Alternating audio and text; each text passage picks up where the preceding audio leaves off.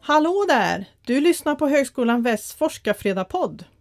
Radioprofilen Morgan Larsson samtalar med våra forskare kring vad forskar de om, varför då och hur nördiga är de egentligen? Så varsågod och häng med! Välkomna till Forskarfredagspodden. Morgan Larsson här och med mig är docenten i pedagogik med inriktning på AIL. Maria Chevell Nilsson, väldigt roligt att ha dig här. Tack!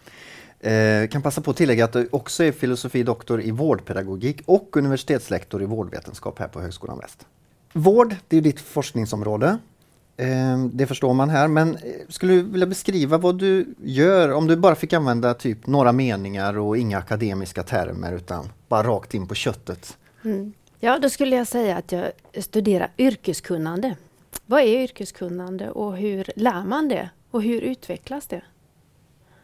Rätt upp och ner. Ja, hur man blir mer effektiv i sitt yrke, ja, kunnig.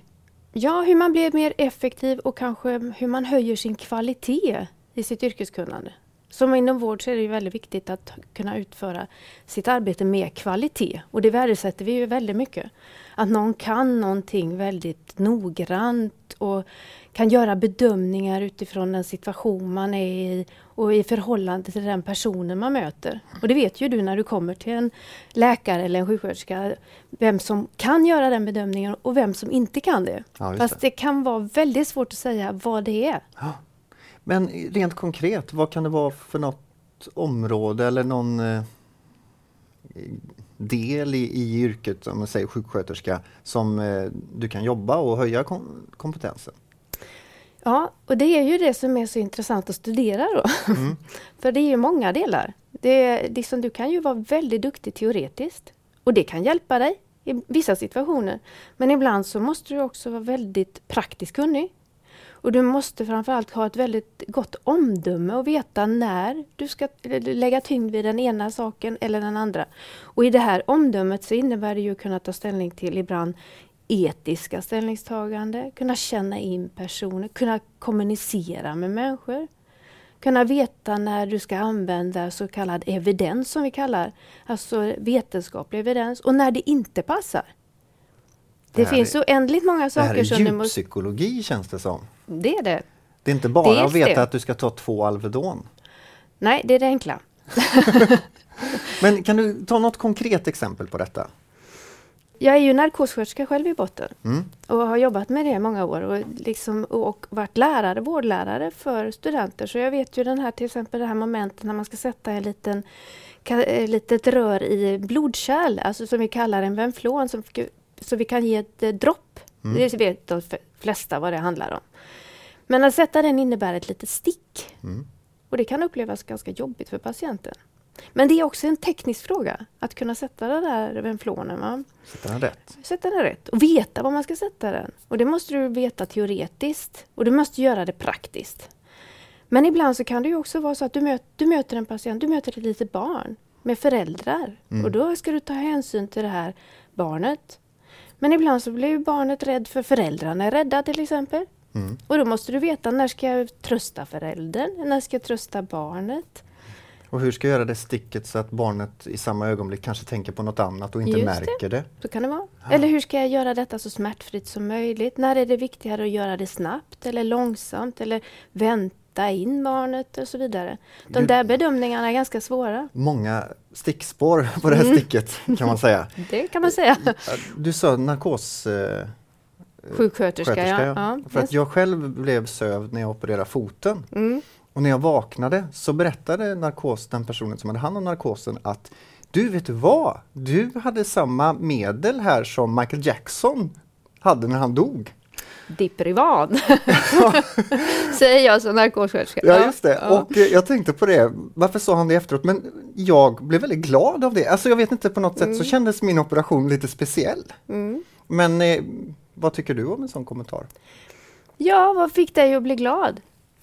Den här personen... Ja. Och till... omhändertagen. Ja, och sedd. Och han mm, visste att sedd, ja. han mm. vill nog höra detta. Ja, och tänkte att göra dig lite speciell och unik. Mm. Skulle jag tycka är professionellt. Ja, och i ett annat fall om personen har sagt det till någon annan så kanske den tyckte, varför sa den det till mig? Ja. Det där var ju bara hemskt. Ja. Så att det är väl också en sån här grej att kunna känna in vem Absolut. har jag framför mig? Mm. Det är väldigt många aspekter i detta. Ja. Vad tycker du är det mest spännande med ditt jobb?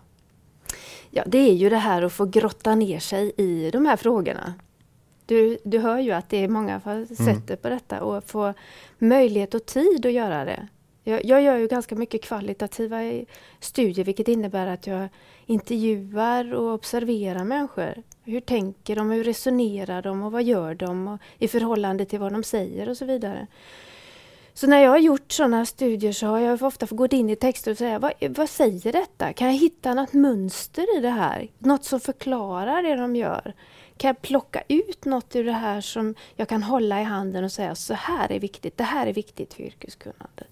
Det här är inte viktigt, Mm. men det här är mest eh, fundamentalt för att klara det. Hitta gemensamma länkar på något Kan man sätt. säga. Detektivarbete. Eller vi, vi säger mönster, men att man Mm. kan förklara de här mönstren, sociala mönstren som ändå kan... Och kan jag finna dem så ska jag kanske kunna göra någonting åt dem sen i nästa led. Hur känns det då när du hittar ett sånt? Ja, det är en väldig lustkänsla, ska jag säga. Mm. Ja. En Åh, kick. Ja, det är en kick. Ja. Varifrån kommer ditt intresse för just vård och sådär tror du? ja, jag tror ju... Från någonstans- unga år? Ja, jo, det var nog. Dels var det traditionellt, eh, tror jag, yrke. Men jag tror att man har man en naturvetenskaplig eh, i, naturvetenskapligt intresse så är det ju lätt att falla in i vård. Det är det. Mm. Eh, det är ju intressant. Jag har jobbat med thoraxkirurgi, alltså hjärtkirurgi och varit narkossköterska där man har hjärt och lungapparater och ehm, det är väldigt tekniskt och medicinskt eh, utvecklat. Så det har jag ju alltid haft som intresse. Men sen är ju nästa led i det här liksom att gå vidare i de här frågorna då runt. Ja precis och sen bli forskare kring Ja, det. Precis. Hur kom det sig? Ja, jag blev vårdlärare och jobbade med utbildning. Och eh, utbildningsfrågor intresserar mig. Alltså hur lär vi? Hur tänker vi? Hur resonerar vi? Och vad får oss att växa och inte växa? Men, och sen blev du forskare bara vips? Nej, eller? det är inte vips. Det ska jag säga. Jag har ju gått en långa vägen, eller lång väg. Som vå- vårdlärare läste, fortsatte min eh, karriär och läsa vårdpedagogik på ma- magisternivå. Sen kom min handledare och sa, nu ska du bli doktorand. Så var det på den tiden. Ja, det skulle nog kanske vara trevligt utan att veta någonting om det faktiskt. Så det var ingen plan, inget du såg i horisonten? Nej, det utan... var nog ingen, kanske någon gång, men ja, men vi satsar, tänkte jag, hoppade på det här. Vad idag var det då är- du forskade? Eller? Då var det pedagogik, alltså Mm. då tittade jag på det här med yrkeshandledning och på läkarutbildningen var det projektet som jag gick in i då. Och sen så ble, blev det så att jag gick igenom forskarutbildningen och disputerade och fortsatte sen inom akademin. Mm. Vad är det roligaste med forskning? Ja, det är ju det här, att få leta och grunna. Det är det.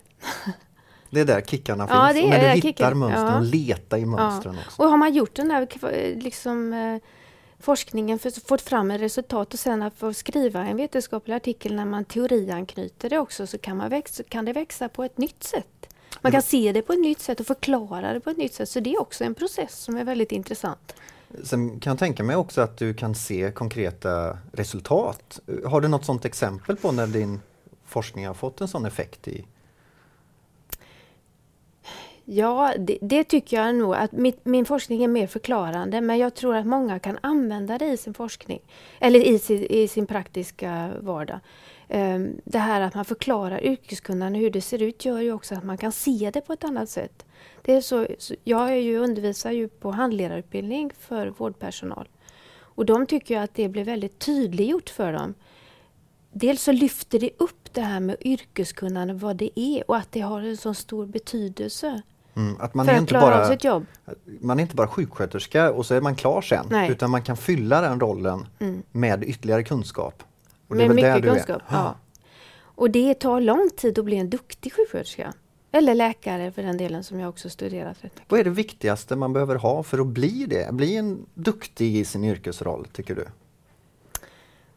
Ja, jag myntade ju ett begrepp för länge sedan och nu har det ju fått mycket mer in, in, eh, innebörd för mig. Men det handlar om omdöme i mångt och mycket. Alltså kunna bedöma, ha mycket kunskap naturligtvis. Men att ha omdöme och att använda rätt kunskap vid rätt tillfälle. Det är ganska svårt och det är ganska komplext. Och det går att bli bra på det? Ja, det, det tror jag. Det kan man träna genom att reflektera över sitt handlande ganska mycket och ofta tillsammans med andra utifrån litteratur och utifrån evidens och utifrån ja, allmänt vad som händer i samhället. Kan du känna dig som en nörd ibland? Ja, det är man nog alltid när man är forskare för man tycker ju om att vara med sig själv också. Va? Ja, just det. Mm, man tycker om att sitta med sina tankar. Är det en fördel att vara nörd om, eller om man vill bli forskare och märker att man har den där nördgenen? Ja, fast i lagom utsträckning tror jag. Man måste mm. också kunna ta in eh, andras. Men det räcker inte att vara i sig själv tror jag. Ja, just det. Eh, för man måste också kunna ta in vad andra säger och tycker och interagera med det. Men lite nörd, eller ganska mycket tror jag kanske, måste man nog. Ja, Men man får inte glömma omvärlden. Nej. Eh, kan du, har du något exempel på någonting som när du berättar det här för ja, någon som inte forskar eller så, så de hajar till och oj, är det så? Ja, jag skulle ju säga det att det är ju lätt att tro att alltså, du kan vara 30 år i yrket och inte bli expert också. Stå still? Ja, faktiskt.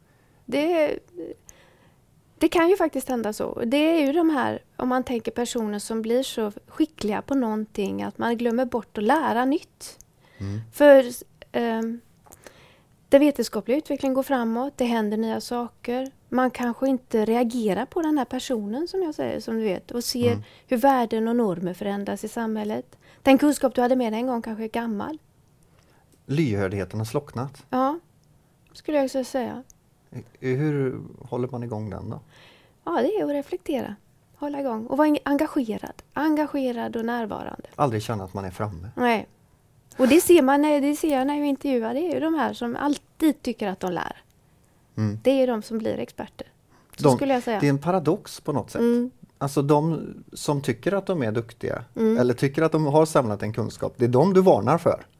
Eller? Ja, de som, är, som lutar sig tillbaks. Sen kan man ju bli trygg. Man kan bli trygg mm. med erfarenhet. Man uttrycker också det, att man är trygg för man har erfarenhet. Och det kan ju göra möjlighet att se mer.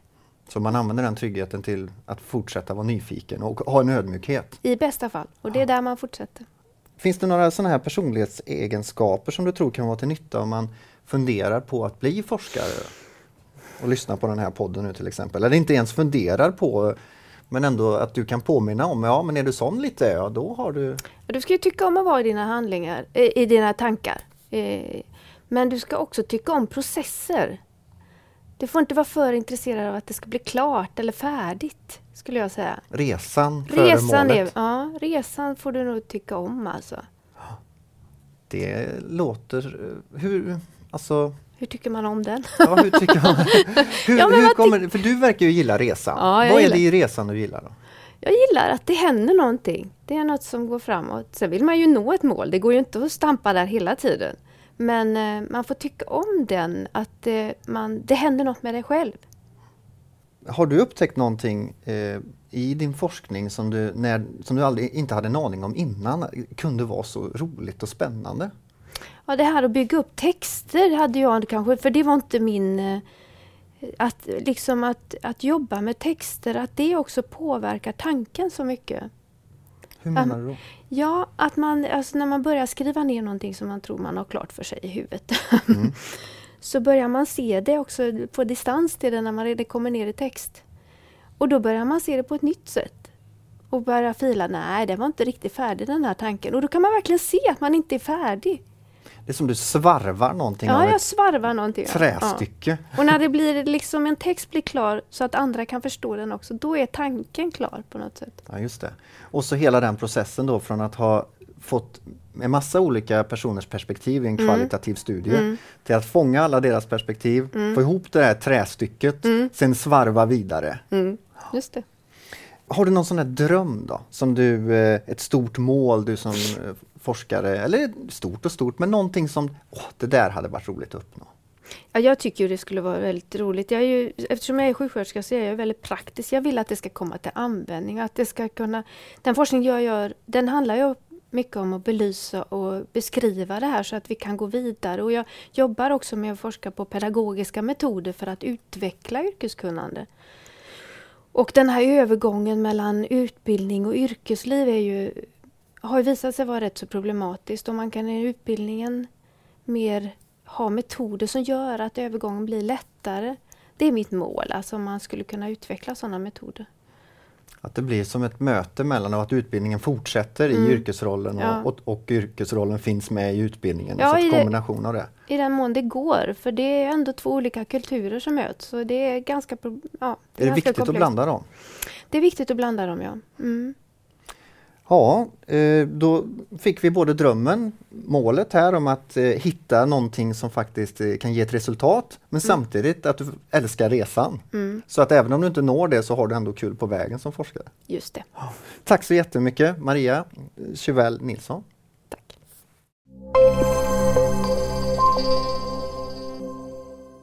Du har nu lyssnat på Forskarfredagpodden från Högskolan Väst. Det är en del i serien om våra forskare och vad som inspirerar dem.